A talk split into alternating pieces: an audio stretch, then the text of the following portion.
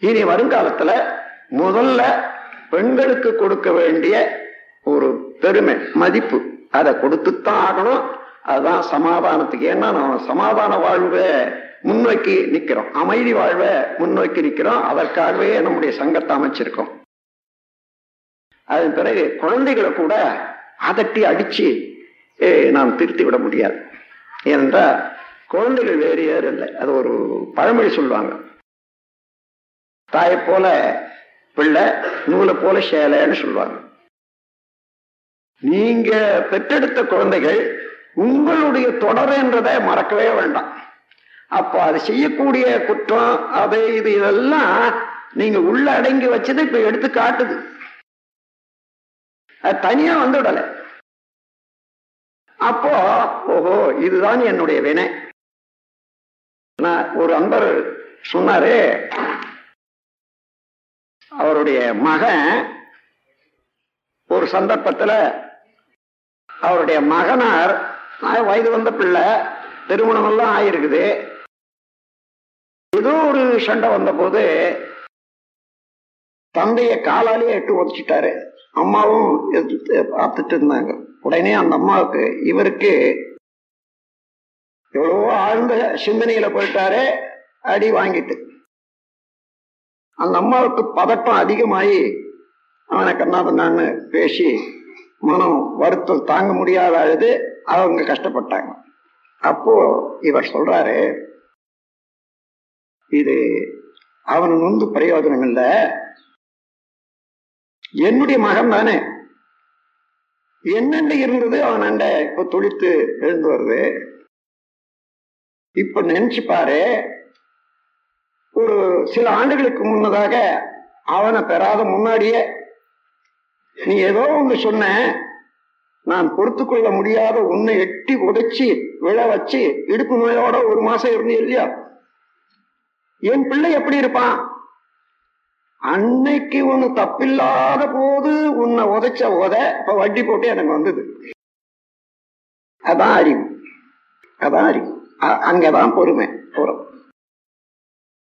இதே போல பல நிகழ்ச்சிகளை நாம் பார்த்திருக்கோம். பொறுமையினால அதை தாங்கிக் கொண்டவருடைய உள்ளம் உயர்வது மாத்திரமல்ல அதை தவறு செய்தவர்களும் திருந்திவிடுவாங்க சாக்ரட்டிஸ் என்ற ஒரு ஞானியாருடைய மனைவி கொஞ்சம் துடுக்கா பேசுவாங்களாம்.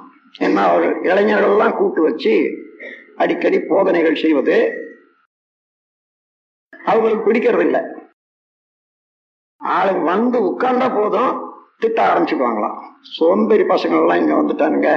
இங்க ஒரு சோம்பேறி வீட்டை வச்சுக்கிட்டு நான் கட்டி தரேன் அப்படி இப்படின்னு பேசிக்கிட்டே இருப்பாங்களாம். அது பாட்டு பேசிட்டோன்னே இவரு டீச் பண்ணிட்டே இருப்பாரு. அதுக்கப்புறம் போயிடுவாங்க. இது நடந்துட்டே வந்த போது பல நாள் இந்த மாதிரி நடக்குது. ஒரு நாள் அந்த அம்மா பார்த்தா இது என்ன எவ்வளவு சொன்னாலும் உங்களுக்கு சொரணை இல்லைன்னு சொல்லி ஒரு தொட்டியில அங்க எல்லாம் தண்ணி இருந்தா எப்படி இருக்கும்? மேல நாட்டுல ஐஸ் தண்ணி மாதிரி இருக்கும். அந்த தொட்டியில தண்ணி எடுத்துட்டு வந்து விடுவிடுன்னு வந்து எல்லா உட்கார்ந்து இருக்காங்க பக்கத்துல. இவர் தலையில அப்படியே கொட்டுட்டாராம் அப்படி அப்படியே விட்டுட்டு இத்தனை நாள் வெறும் இடி இடிச்சுது. இன்னைக்கு இன்னைக்கு மழையும் பெஞ்செடுத்து. அவருடைய பொறுமைதான். வள்ளுவத்துல போற்றப்படுகிறது. இன்னைக்கு எடுத்து சொல்றேன். வள்ளுவர் காலத்துக்கு 250 ஆண்டுகளுக்கு முன்னதாக நடந்த நிகழ்ச்சி இது. வள்ளுவத்துல குறிப்பிடுறாரு. அவரை இந்த இளைஞர்களுக்கு நல்ல போதனைய உண்மையான தெய்வம் என்னதுதான் என்றதை உணர்த்திய ஒரு குற்றத்துக்காக அது இவர்கள் போற போக்குக்கு அதாவது சர்ச்சில் உள்ள பாதிரிமார்கள் போன போக்குக்கு இவர் சொல்றது வித்தியாசமா இருக்குதுன்னு சொல்லி இது பேர்ல குற்றம் சாட்டி மரண தண்டனை கொடுத்துட்டாங்க. மரண தண்டனைன்னா அதாவது இந்த கோனியம் என்ற ஒரு விஷம். அந்த விஷம் சாப்பிட்டா என்ன ஆகும்னா முதல்ல காலில் தான் மறக்கும். அப்படியே மறத்து கொண்டே வந்து இருதயம் வந்து இருதயம் மறத்து போற போது விழுந்துருவாங்க.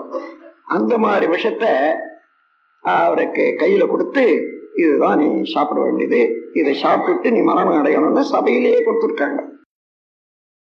அப்போ அவரு அவர் சில இதெல்லாம் நீதி எல்லாம் இப்போ சொன்னதாக அந்த லெக்சர்ல வருது.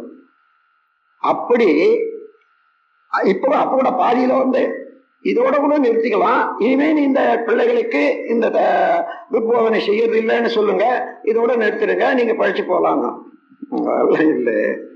முடியாதுன்னு சொல்லி கட்சி வரைக்கும் அதை சாப்பிட்டு இறந்து விட்டார்.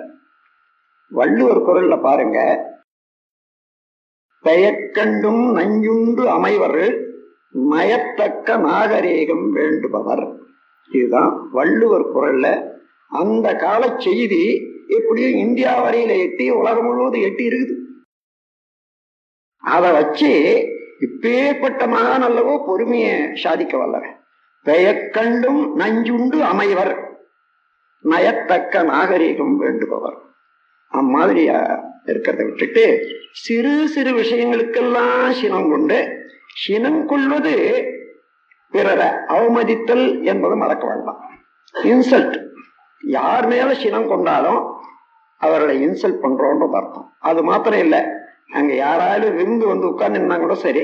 அந்த இன்சல்ட் என்ற அலை இருக்குது பாருங்க. அவங்களோட எழுந்து போயிடுவாங்க. ரெண்டு பேரும் இங்க ச- சண்டை போட்டுட்டு இருந்தான் நம் கடமை அறவாழ்வின் நாட்டத்தே